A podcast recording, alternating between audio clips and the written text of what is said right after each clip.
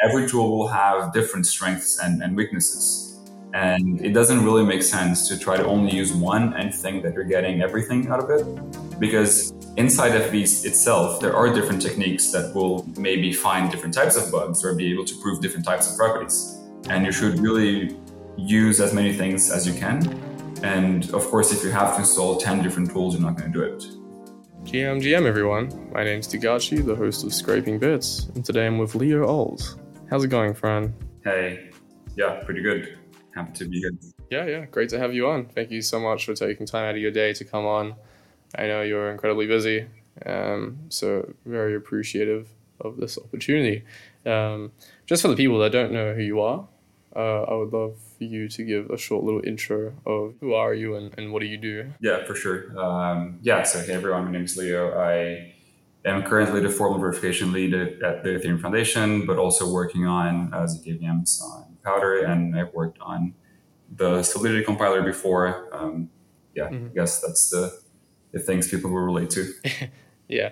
Um, before joining, uh, you know, the Ethereum Foundation as you know the lead FV guy, I guess how do you even get to a position like that? Where did you come from, and kind of progress your career into where you are now? You know, working on on zk, co-founding that. Yeah, so I did my PhD in SMT solving and formal verification. At that point, it was not necessarily applied to Ethereum or smart contracts. I was I went into that field because I was interested both in the in theoretical computer science, the complexity in these things, and logic but also in applying that stuff to to systems. So not only staying theory, but also not only staying experimental. So this is a field that I felt like had all the things that I that I wanted. And during my PhD, we were building um, tooling for um, software verification, software and hardware verification, a bit more focused on software. And then at the end of my PhD, pretty much, well, even before that, uh, me and friends were always into Bitcoin, and then I had a friend who was really into Ethereum, and then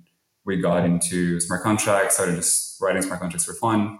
And then at the end of my PhD, I started trying to apply the knowledge we had on, on software verification um, to smart contracts. And that's when um, Christian from this, the, the Solidity creator and back then the Solidity team lead invited me to um, to go work with them. Mm-hmm. Okay, got you. Yeah. And so, how did you kind of know Christian um, at all? Um, like... I didn't. oh, okay. yeah, I just started writing tooling for smart contracts mm-hmm. and just publishing it on GitHub, talking to people online. I was right. also often asking questions on the Solidity um, back then Gitter channel on GitHub, and I started contributing to the compiler as well.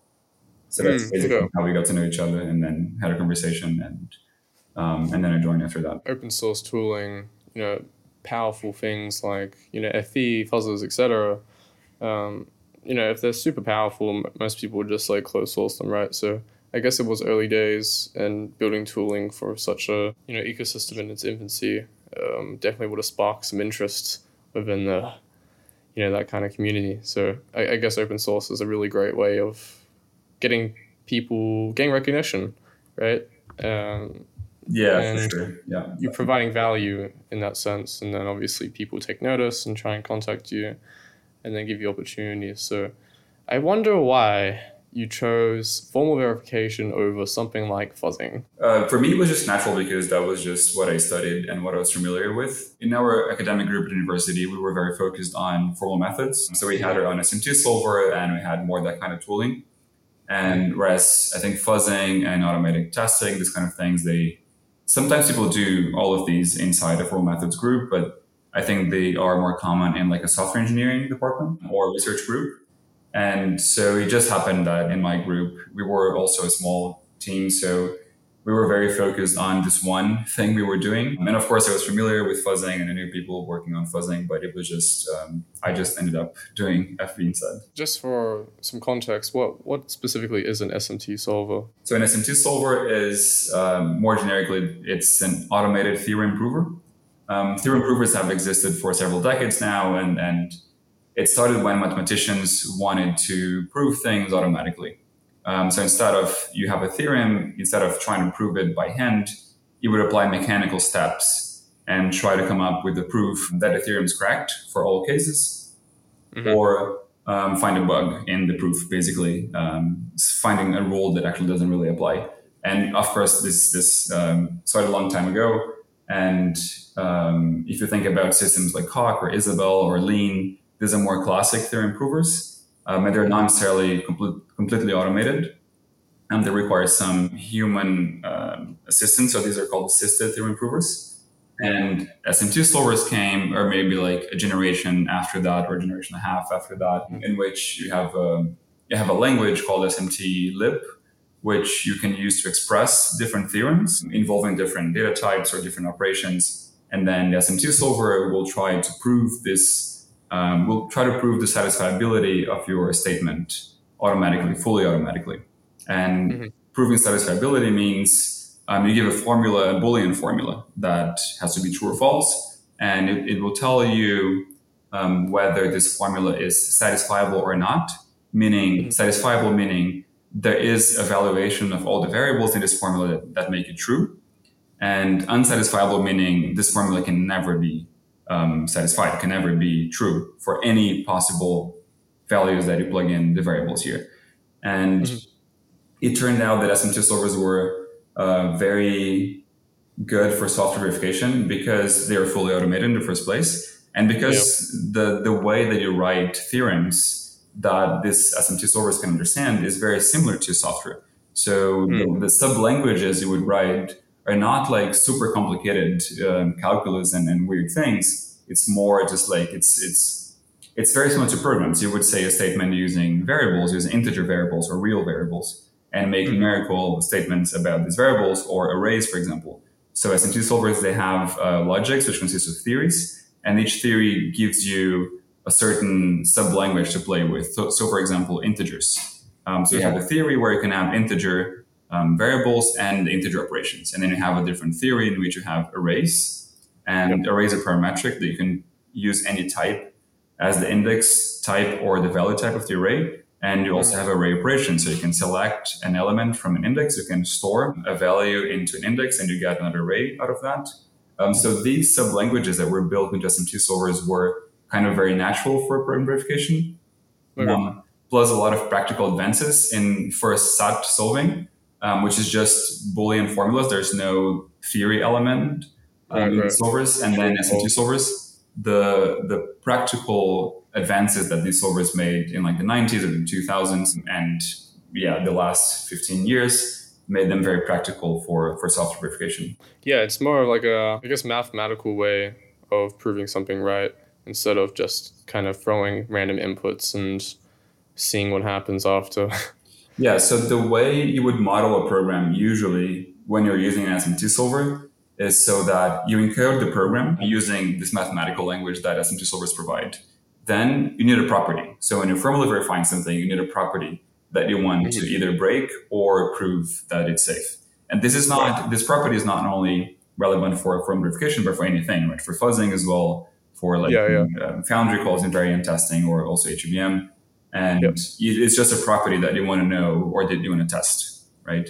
Yep. And for FV, this means it's, it's a pretty extreme interpretation for FV in which you're either trying to prove that this property is correct for any possible input, even without actually testing all inputs, or if you can't prove it, it's going to try to give you a counterexample to that property, which is effectively a, a bug usually, right? It's something mm. that, that breaks your, your property. And the mm. way that you will, again, using SMT solver is by encoding the program, and then you take this property and you encode the negation of the property. And then you ask the solver, is this possible? Is it satisfiable? And the semantics of that are so that if the solver tells you this is unsatisfiable, it means that it's impossible for the negation of the condition you're trying to prove to be true. So it's impossible for the property to be wrong. Therefore, the property must be right. And if the solver tells you this is satisfiable, it's going to give you what's called a model, which is the valuation for each variable in the formula that make it true, meaning here is a way to break the property, to make the negation of the property be true, and effectively showing you how to how to basically um, break the property and basically giving you a bug, right? So this is the the very basics of how an SMT solver is usually used for this type of analysis. But then, of course, there's a lot of different ways people can um, vary this technique and try out different things. Right. Yeah. So the SMT solver was really used for just making sure that the code was meant to do what it was meant to do. Right. It wasn't really looking for security vulnerabilities, as in like reentrancy, for example. You can use it for that too. Um, there are different sub techniques inside FV that will be more efficient to either case. But there are techniques that will be more efficient when you're actually trying to break something. It's not going to help as much in proving that it's correct. But if it is broken, it's more likely to find the flaw than some other technique that is supposed to prove correctness of the property. Okay, but for, you know, solidity, it was mostly just used for like non-security issues, right? Yeah, it's still the case that FV usually you you're still, you're trying to prove correctness, and yeah, you can use FV, you can tweak it in a way that you're at the same time trying to find bugs, right? And it is true that what we see a lot in practice is that a lot of the bugs are actually found by other techniques, right? So fuzzing, for example, is a very successful technique um, in yeah. finding bugs because of the nature of the technique. And whereas FV, it's it's designed to prove correctness, and then you I, I don't want to call it a side effect, but it is like a, a it is kind of a side effect that that you can also find bugs with it. The, the tools they are all written with that in mind that you will get bugs, you will get kind of examples for these properties and get bugs, but it is true that it's harder to do it with FV than, mm. than other other techniques. But it's also the case that many times some bugs will they might only be found by FV, similar to how some bugs may only be found by fuzzing. So yeah. these these tools are quite complementary. Coming from a you know fuzzing point of view, if you were to just just try and find you know every possible bug, you would just brute force it, right? You know, every every possibility. Yeah. You know, every single context instance, and you'll eventually find something. If you know, given a long enough time frame, or if it's smart enough um, to kind of minimize the time the time complexity issue. Um, but yeah, if you if you complement them, then you're really hitting everything. But then that begs the question: if you've never done it, how would you really get into it, formal verification, without going to let's say university? Um, yeah, I think it's a field that it's still mostly academic the way people get into it. But I think right. especially on Ethereum, there's a lot of people without that background that, that know about it, which is pretty amazing to be honest. And I think mm. especially because the academic form verification community also gained a lot by Ethereum because it's probably the first software community where FV is really applied. Um, mm.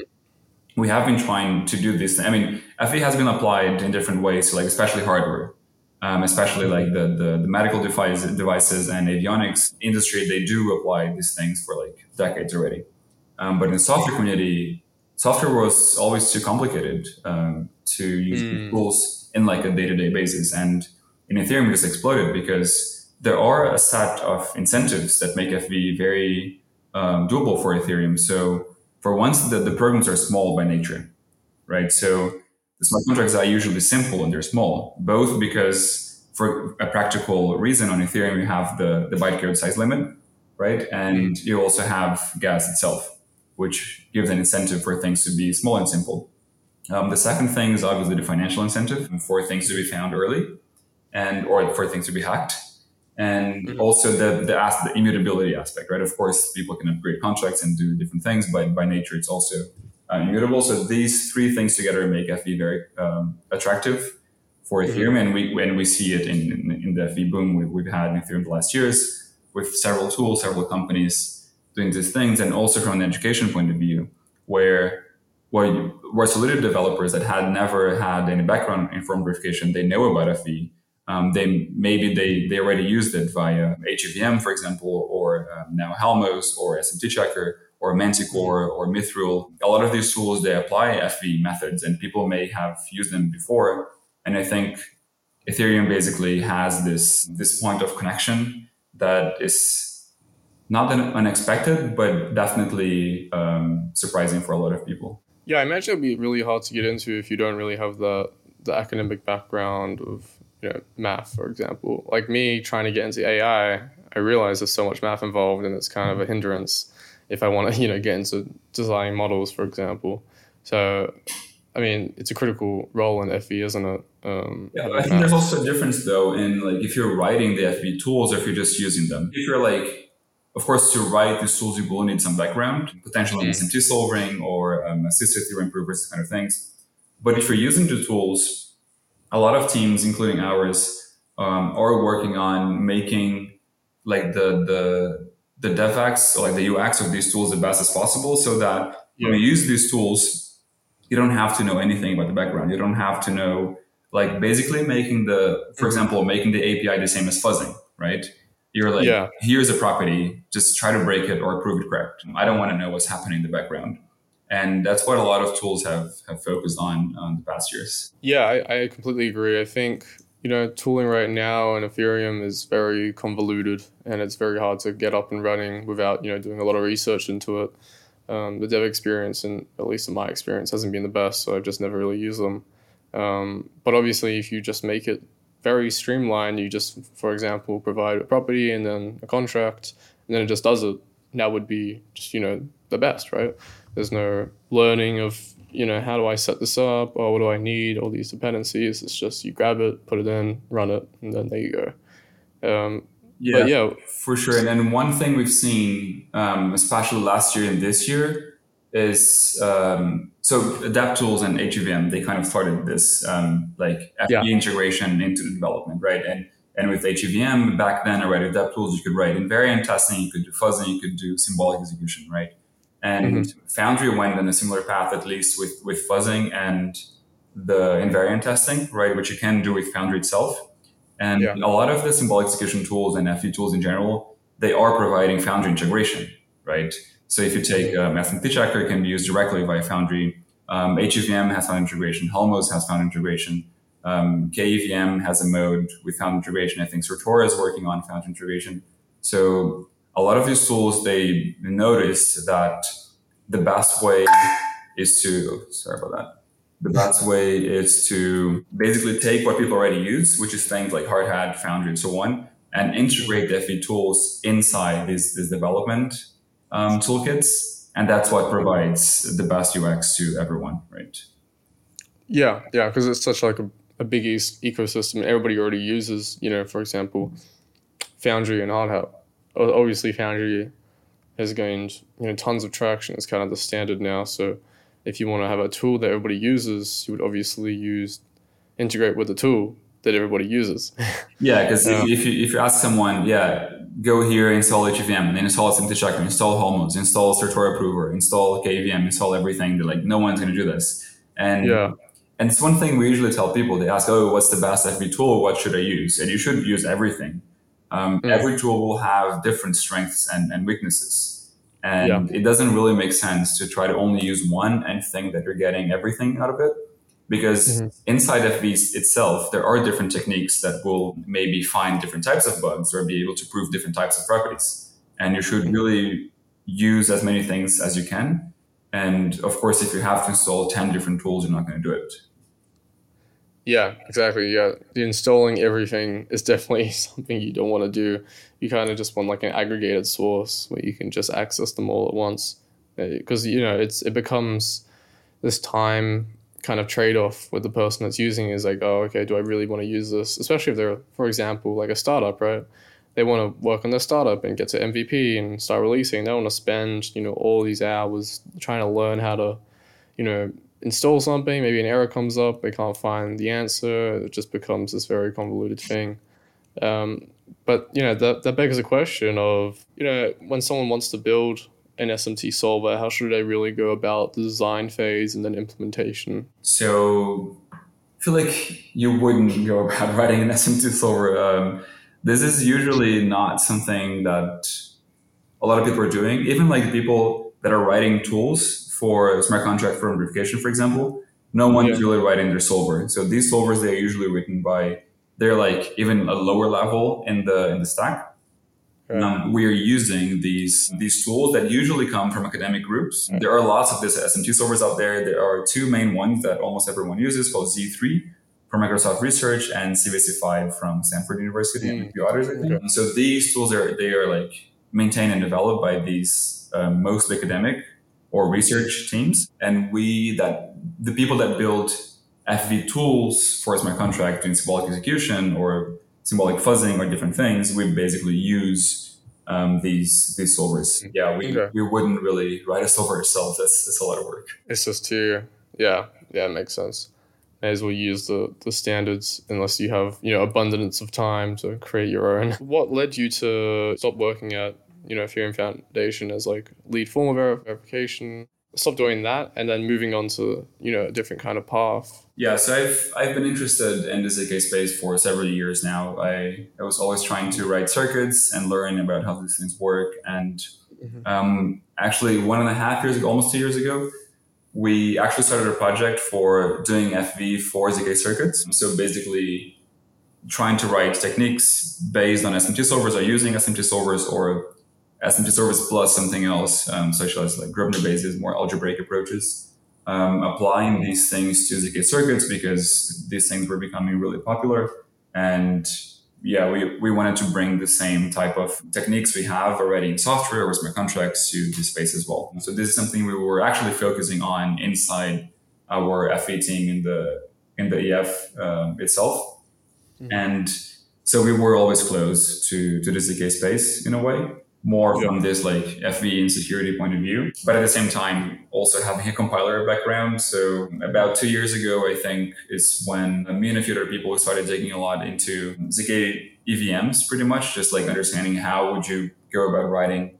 Uh, making making ZK proofs about EVM execution. So we're just learning a lot about these things and becoming familiar with the project that we're doing this like two or three years ago. Even though back then it sounded like it would still take a long time. So basically, yeah, studying these techniques, trying to design new techniques of how to to make to make this happen, and yeah, and basically.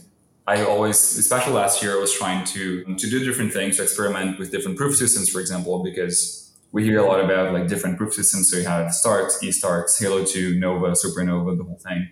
And yep. I wanted to experiment with all of them and this was it was basically an impossible thing to do. It still kind of is. So this is and this is a problem that um, yeah christian and, and thibaut who started Powdr with me um, also experienced. And we basically decided to to jump on it write some tooling and then we had some really good preliminary results and eventually decided to just like jump on it uh, full time and and work on this as as our main thing. Now you're applying all your skills from Ethereum to now ZK. I guess what is your kind of end goal for for Powdr? Yeah, so currently we have so the idea in, in Powdr, the tool itself, is to be a compiler middleware for many front ends, many backends. So this right. is of course how compilers already work um, outside Ethereum or like outside blockchain, outside the ZK space, right? So you have things like LLVM, which accept many front end languages in, with via LLVM IR and then you have a single compiler pipeline through LLVM, which then um, can also give you binary or assembly in different in different targets, so like x86 yeah. or ARM or RISC-V, etc. So the idea of Powdr is, is basically uh, very similar, where we want to be able to use any front end language through the same compiler middleware into many um, any possible backend. Um, the backends being the proof systems, right? And mm-hmm. to basically being able to make proofs in different proof systems or even combine them, do recursion application, those kind of things. And the way we do this is by um, writing a new language. So the Powdr IR basically is um, an assembly language that, that allows the users or also ourselves to write VMs in Powdr. Right. So we can basically write any VM in Powdr itself, and then with a single with a simple transpiler from whatever front end assembly into Powdr IR, we basically can benefit from the entire uh, workflow and the entire pipeline of the compiler, including static analysis, security passes, optimizations, all those kind of things. And at the same time, have access to a whole uh, set of proof systems and aggregation. Yeah, that seems like a lot of work as well, though. so I, I, guess you know, how do you build all this stuff like a like an IR that's that's actually quite good? Um, how do you make that effective as well? Because you know, people use IRs and and security techniques as well, like fuzzing and all that stuff to make it more simple and understand it. So even compilers will be the same of you know checking for you know any I guess mishaps in the code. Um, but yeah, I guess how do you really go about building this entire stack Um, what's the process of it? Obviously, it's gigantic, so there's got to be some kind of structure. Um, but yeah, how do you really design this whole architecture? Yeah, it's actually not that big. It's really like it's it's all in in, in the abstractions. So all you mm, want to do is just like keep it layered and compiler passes. So you have several layers, several um, levels in the stack, and you just keep converting one to the next. And it's not like you need to have this one massive program that does everything. The the key point is being very modular. Um, so, for mm. example, we have the the IR language, right, which in, in which you can define VMs. And with this language, we can write, we wrote the RISC-V um, implementation, uh, basically how RISC-V works and like the, instru- the, instruction set basically in Powdr IR. We also wrote um, Valida VM and we're soon going to write like WASM as well and, and EVM, right? So oh, nice. this is written in the language as well. Yeah. And from that, um, we do several transformation passes into different um, flavors of the assembly itself, and then doing some different passes, optimization, and so on. And then finally, we arrive at a low level constraint language, which doesn't have the notion of programs anymore. It only knows about constraints. At mm. this point, we do a few more passes of optimizations and analysis and so on. And from this, it gets transformed into the shape that each proof uh, proof backend wants. So this this final part is actually pretty simple because mm we are already at a language which is just constraints, and the provers also take constraints. So it's more just like it's a it's a like single file API where we just transform our data structures into the prover data structures. Um, mm-hmm. So this part is actually one of the one of the simplest. Um, mm-hmm. And yeah, a lot of work actually goes into design of the language. So we had several designs, several iterations on on the the, the VM language basically, and we just yeah. keep changing it. And our idea is to be very um, iteration um, based. So we just write an iteration and we're never really ha- 100% happy with that iteration, but we go for it anyway. We change our tests, we change our code, and then we start writing new things and then learn what we have to change next and keep changing these things. And one approach we have followed since the beginning is to focus on an end to end approach where even if the middle, even if not all modules in the middle are finished, we want to be able to follow an end-to-end path fully and at least attempt things. So that's why we decided on one front end, we decided on one back end, and then we said, okay, let's make this one path work, which was basically the RISC-V to actually two paths, uh, RISC-V to Halo 2 and RISC-V to mm-hmm. Starks. And we made the front end work, we made the back end work, we made the middleware really basic so that we can already make proofs for Rust programs, for example, or any program that compiles to RISC-V or Valida VM. Now that we have Valida as well. So now the middle is not finished. So the core of the compiler is not finished, but it has the bare features needed to go all the way from a Rust program to a Halo 2 proof, for example. Mm. And then this enables us to basically keep working in a way that's very feature or like use, use case based. So we have a certain program we want to make proofs for. We just try it because the parser right. works, the compiler works, the prover works. And then we figure out, okay, so there's such a there's a certain feature missing inside the compiler. We just go and build that feature. And because every, everything's very modular, it's possible for us to follow this approach and then just build out each feature separately until mm-hmm. a certain use case we really want to work actually works.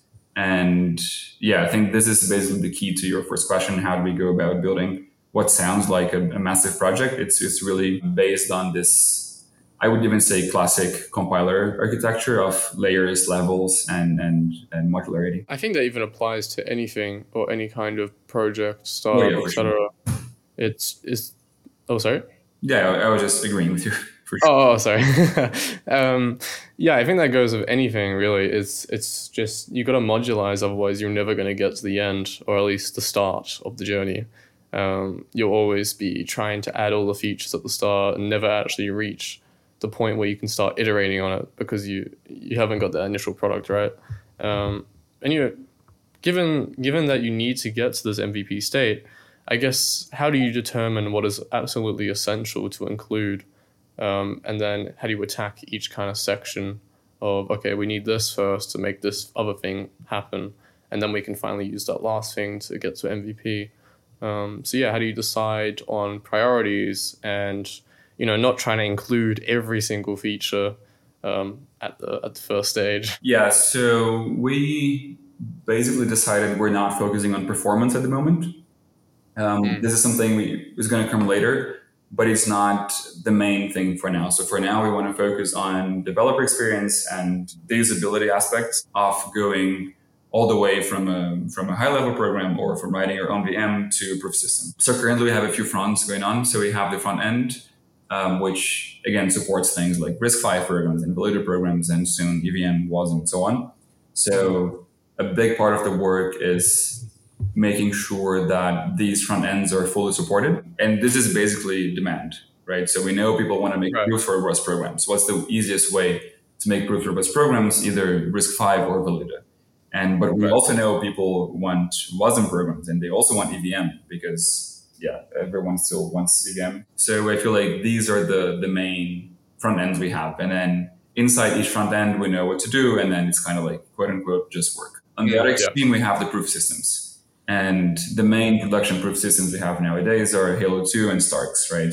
These are the mm-hmm. ones used by pretty much, I guess, all or almost all L2s, L3s, and so on. And so we focus on these two. So we have now Halo 2 integration um, almost fully done. And then we're also working on the Starks integration. And um, we also know people need to, they want to verify proof on Ethereum. So if you're on the Stark land, you also need to have some recursion aggregation set up to end up with the snark that you can go and verify on Ethereum. So it's it's again based on use case and and user demand pretty much. And mm. and then the internals of the compiler is then what are the what's the minimal set of features that we need to write that's going to enable this whole thing to link to link together, right? Um, how do we actually take all these front ends we want and link them to the front to the back ends we want?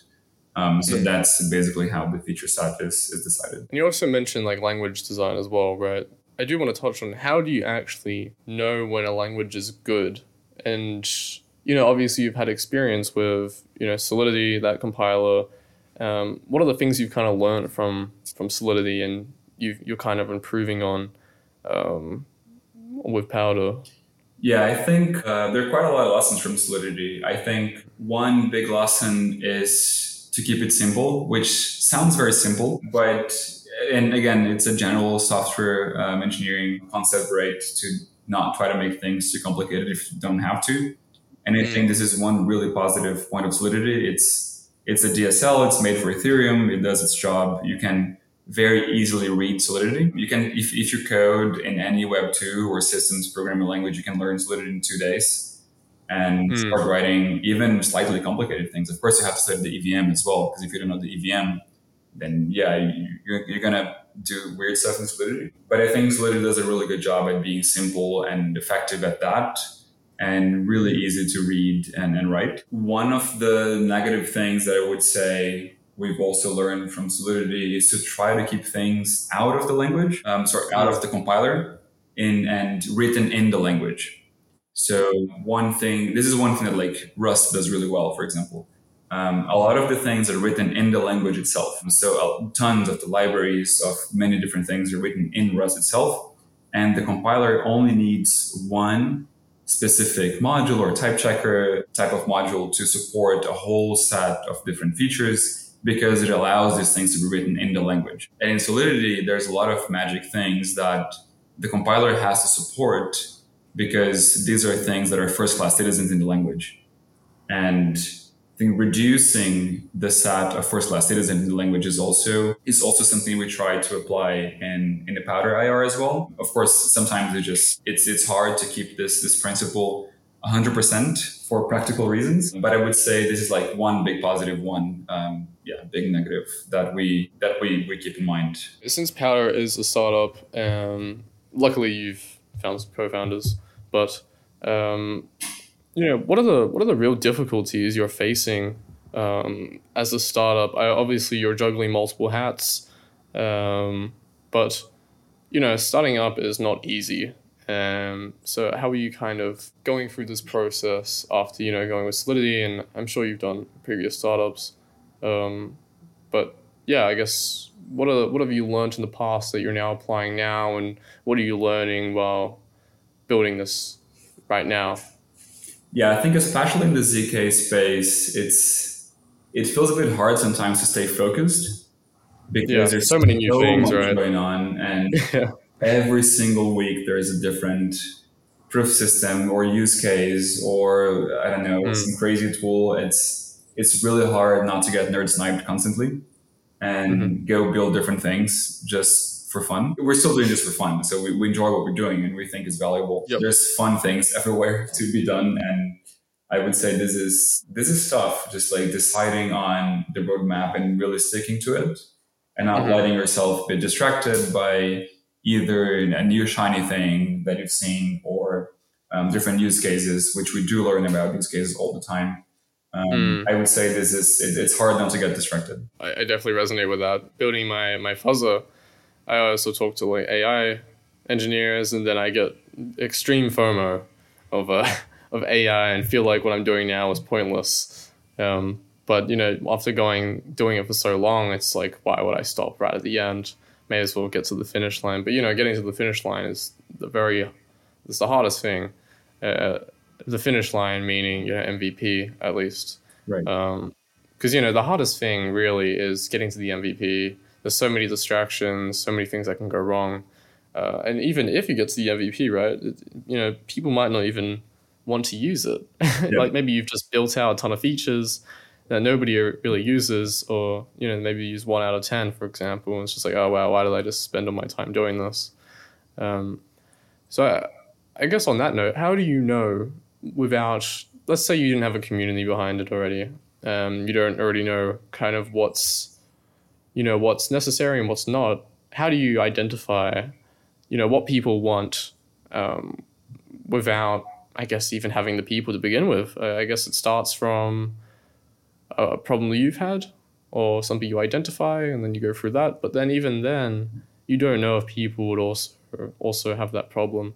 Um, so i guess where that where does that mindset really come from? Yeah i think you're right. At first it was basically a problem we had and we were trying to we we're trying to solve. But also at the same time we we have we know a lot of people we have friends working on um, different levels of the stack. So on, on okay. proof systems and cryptography, on L2s, L3s, and L1 itself. And so I think we've we've also identified from this larger community um, the needs of different things, and mm-hmm. also just talking to people in general. Um, especially, we were in Paris for EthCC a few few weeks ago, and I've heard of use cases that I have not imagined before, and that could potentially use Powdr as well, for, for example. And I think just just just always learning about different projects, different tools, different ideas, and besides the, the ones that we um, already kind of knew before. With um, formal verification, just to like jump a bit back, what are your thoughts on like the AI future of, I guess, FV and you know cybersecurity in that sense? Because um, you know it, it is quite intimidating of the possibilities of what the future can be with AI and that can obviously bring in some imposter syndrome of oh what i'm doing right now is redundant ai will eventually take it. But I, I, guess do you think about that at all of this huge ai revolution and it taking over software? Yeah i think on the or security side in general i think it would be really cool to see more ai powered tools. Yep. i think there are definitely some up there already both in like helping you construct the code, right, but also analyzing code. I think a lot of people are extremely skeptical, saying like, "Oh, there's no way AI can do what what our current tools do," and, and yeah, that's probably true right now. But uh, maybe one day we're going to be at a point where the AI is actually pretty good at like very quickly identifying vulnerabilities and this type of things. The one issue that is that's it's also true for like the current AI already, just like the the how confident you can be on whatever the AI says. Mm. And this is particularly a problem if in the security space, right? If the AI tells you, oh, yeah, this thing is safe. And then it's like, yeah, okay, but why? And how did you find it out? And I think getting explanations out of AI is still a big research field. And I'm not, I don't, I, I'm again, I don't know that much about AI. So Mm-hmm. I don't know how how advanced this this field is, but I know that it's a field people work on. So getting like explanations out of AI decisions and, and mm-hmm. thoughts. So I think this is something that has to be figured out before people really trust AI results for security. Um, of course, for the positive case, in the sense of like the positive being a bug is found, the AI, if the AI gives you a bug, then of course you can just test it, right? So I think especially this case might be very very valuable um, in the near mm-hmm. future. Yeah, yeah. I, I think it's always great to hedge. Um, well, not hedge, but always try and learn a bit about you know new technology. You know, including zk, AI, whatever. Because I mean, I think in the long run, it's it's about the things you regret that you want to uh, well, you know, if you want to start something, think about the future. Will I regret not learning this now or down the road? Um, obviously, there's a lot of trade offs in opportunity costs. Um, you know, you might be focusing on startup and you don't really want to learn something part time, but it might be useful, right? Yeah. Um, but I think, you know, it all comes down to time management, priority management, all that stuff, including, you know, whether you're focused or not. So I guess, you know, to achieve such great things, um, what do you really de- take? Uh, how do you really structure your day so you can focus, you know, 100% at times and really structure your day where you can be most optimal? I think still in the AI thing, I was actually, I, I really didn't know much about AI and I feel like I'm not the best person to get into AI, but I'm, I like to use it. So I do use GPT-4 daily to help me out with things. I feel like it's not very good at code yet but I I use it just to like chat about ideas and ask yeah, for yeah. information, like a Power Google kind of. I, I, I feel like it got more productive when I since I started doing this. I feel like a lot of people do that already, so it's not nothing magic. But I think for me it, it works. In general, I think being productive. Let's see, fewer meetings definitely. Um, oh yeah. I, I have a self policy right now of like Monday and Fridays no meetings, and. Mm-hmm like of course you can always have spontaneous meetings with the team and then discuss we have ad hoc technical calls all the time but just like no planned meeting so like you can start and end the week and like in a focus way yep. i think focus time like the chat closed is also a good idea um, mm-hmm. but also on the other way around just like being being communicative and then just like pair programming these kind of things are super I find it super productive to just work together with people on, on a feature or fixing bugs, reviewing pull requests, this, kind of things. Yeah, I agree. The pair programming thing is very useful. I, I haven't done it too much, but the times I have done it, uh, you can really kind of like hone down and focus. Uh, it's like a, an environment you're in, right? So, I don't know, you, since you're talking to someone and discussing ideas, it's kind of hard to get distracted in that sense. Um, whereas if you're alone, you have your phone, for example, even if you have your phone in the pair programming, it's still not going to get as distracted as if you're alone and you you have yeah, your phone, right? Sure. Um, and even just like managing social media as well, it's it's such a, a, a massive thing, right? And it's it's grabbing all your attention, or at least attempting to. And you've got to find these uh, these windows within your day of uh, focus, right? And that takes you know maybe twenty minutes to get into that kind of state, and it's so easy to break it. Um, so how do you really limit distractions?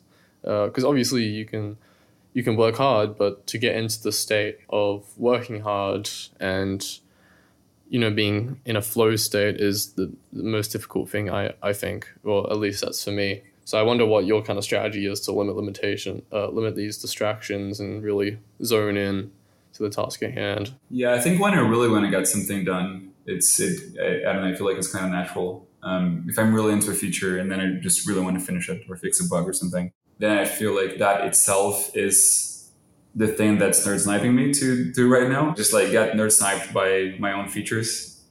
I think it is the, the usual mindset. For me, I, I have the features, I have the same kind of feeling with some features, but then others are just extremely hard to implement. And then then I get kind of like demotivated in some way. Do you yeah. ever feel that kind of way? Yeah, for sure. Especially on the SMT checker so for Solidity, for a long time, I was working on it alone. I had people like to discuss ideas and review pull requests kind of thing, but I was I was responsible for the for most of the implementation and a lot of the time the implementation was really complicated and I had to like study a lot and design things and um, at some point all I could think of was like I just want to not do any of the complicated features anymore. I just want someone else to do it or I just want to be done with this. So I think yeah definitely can resonate with that. It's it's hard to always have to do the, the complicated stuff. This is for sure. Um, sure. Yeah, it's pretty annoying that to move on to the features that you do want to do, you've got to do these very difficult ones, which are massive roadblocks, and you actually can't get around them because they are a necessity for these other features. Um, yeah, I think so. I guess a good solution is to just have good teammates that can also do that kind of stuff, and then you can always just order alternate and. Yeah. yeah, yeah. But for the people that you know are building tools by themselves, it, I, yeah, I guess. Yeah, it's incredibly hard for for me at least. You know, I'm building a, a feature right now, which is a necessity for everything else. But you know, it's it's very it requires a lot of moving parts, which you know maybe is a a flaw on my end for designing this in such a way. Mm-hmm. But I've also thought of different ways. But the overall kind of vision for it, it, it needs to be complex to some degree to even achieve it. Um, but again, it could be just that I'm limited in my knowledge of software. Uh, but getting through these very difficult problems are extremely hard. Yeah, and, it's definitely tough. Yeah, and working alone itself, even even if you're doing small features, easy stuff, just like working by yourself is is always um, tough. Yeah, yeah, I, I, guess rewarding as well in in some ways, but. Um, you know, just to shift topic a little bit, you you know, you're working at Spearbit, um, well, as a as a freelancer, I assume, or a contractor. Um, yeah. And yeah, what what is a how do you really go about the auditing methodology you take? How do you zone in to find critical vulnerabilities? Right.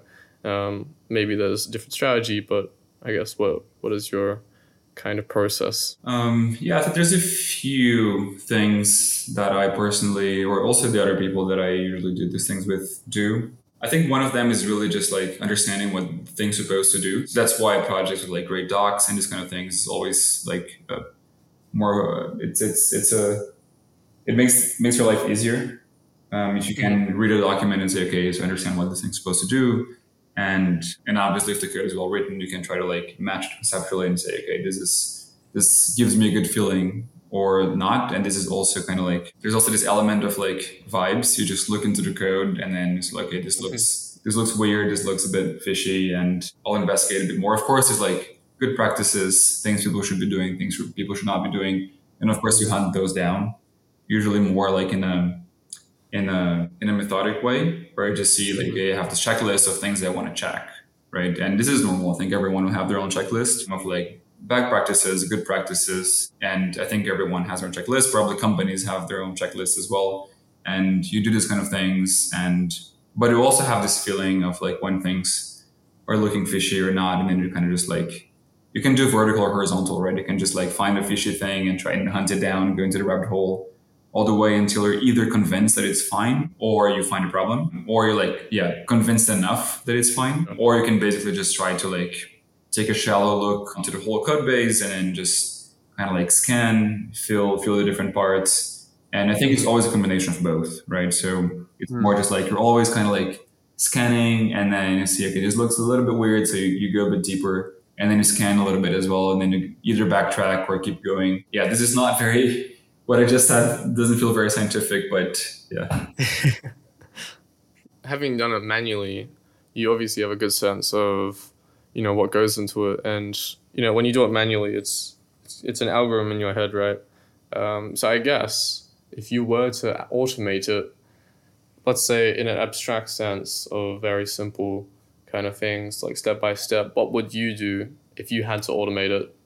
Um, yeah so let's what, what kind of like steps would you take to, to build something that could automate your process or you know to a point where it can discover critical vulnerabilities in an efficient manner I think you mean automate the, the manual process, not like an FV tool. Yeah. like, yeah. I think like visualization tools help or like better visualization tools would help because I think sometimes projects have like really complicated paths inside their, their whole yeah. contract suite where you're like, okay, how do we even get to this function? Mm. Okay, this function looks kind of fishy and the way it's using this, the state variables, the storage variables feels problematic or this, it could be double, double spending ETH um, mm-hmm. But for that, I need to verify and I need to check that this path is unique or like that it can branch out in a certain point. So I think there's probably a lot of heuristics that tools like Slither, for example, probably employ, also from their own um, their own learnings and audits. So I think those visualization tools would be probably something I would try to tackle if I was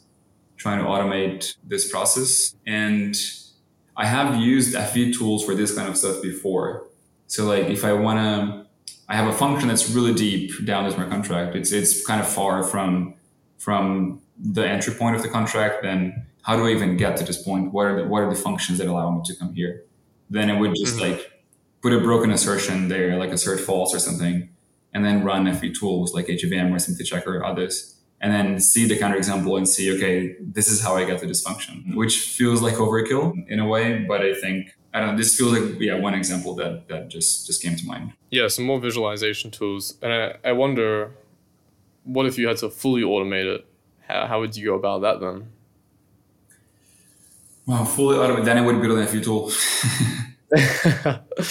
because I think if you're automating the manual process, it's a lot of heuristics that yeah. you don't necessarily have mapped out in your head explicitly. So, I mean, as you saw before, I, I even have a problem explaining what I do manually because it's it feels very intuitive sometimes, and you don't know why you're doing things. Of course, again, there is this this checklist, and you're always you of course like with experience you know when things look fishy or not. But i think yeah automating the manual process i just wouldn't know how to do it because what you're trying to do is basically i think yeah the only way i can describe it is just like collecting heuristics and making detectors based on these heuristics. So again tools like slither. I feel like yeah tools like slither are probably a good summary of things you usually check in the manual audit. And you, so that's why I I don't know how I would go about doing that besides doing what Slither what already uh, already does and fuzzing and these kind of things. Of course, like sometimes we do set up our own fuzzing um, based on on like whether we, we want to prove equivalence of different reference implementations or these kind of things. Mm-hmm. But if yeah. I had to if I had to build a tool to automate a whole security process, I would probably build either a fuzzer or an FV tool. Got you. Yeah. I mean, you know, building something that fully automates finding every, I guess, vulnerability is not an easy feat. As you said, it's a bunch of heuristics and ways of thinking, which get complicated very quickly. And you know, first of all, you have to build the reconnaissance tool to kind of get every all the information right, and then you got to start building. You got to account for all the different scenarios or what can happen, what things can change, what things, what can be influenced. And you know, with smart contracts, it's a multi-dimensional kind of problem. It's not, you know, traditional fuzzing where you just change the payload. It's it's more of, you know, changing the payload, that's one, but then you also have cross-contract interaction. Yeah. Um, you know, there's different contexts of all this stuff as well. Like someone can throw in, you know, 100 ETH to the contract, then what happens to all these other paths I just took with this with this 100 ETH. so there's also like active fuzzing as well, and then you know replicating all of the the past fuzzes with this new actor. Um, so there's that dimension as well, and then even you can say cross chain or multi chain, omni chain, whatever. Um, you know, maybe it depends on off chain stuff. How do you modify that, and then it becomes an even bigger kind of problem. Oh yeah, for sure. so in yeah, in my eyes, it can be done. It's just a very tedious thing. Um, and, you know, that's where I think AI would really come in. Um, because if you think about it, any kind of fuzzer, anything, is really just uh, a representation of your manual labor um, to build the the, the tool first of all but you know it won't evolve unless you evolve it whereas an ai can evolve by itself and understand all these dimensions intuitively after you know tons of training. I don't know it's a it's an interesting field and i think it's definitely worth taking a look at. Um, i do eventually want to get into like formal verification well not formal verification but uh, i guess fuzzing on zk uh, especially on like aztec. That seems very interesting with like you know, you have ZK with the privacy transactions, but then you also have like a abstract, um, the abstract account abstraction. So it's like a whole new kind of realm, I think, for people interested in EVM, Ethereum kind of stuff. Having said that, it, it has reached, you know, one hour and I don't want to take too much more of your time. I do want to thank you for jumping on for this this past hour and being able to connect with me and hopefully you've enjoyed it as much as I have. Um, but yeah, thank you so much for coming on. Yeah, for sure. This was a great chat. Thanks for having me on. Of course. And for anyone listening, if you want to be on the on the podcast or want to suggest anybody coming on the podcast, just DM me at Scraping Bits on Twitter. Um, otherwise, thank you so much, Leo, for, for jumping on, and I'll catch you all on the next episode. For sure. Uh, yeah.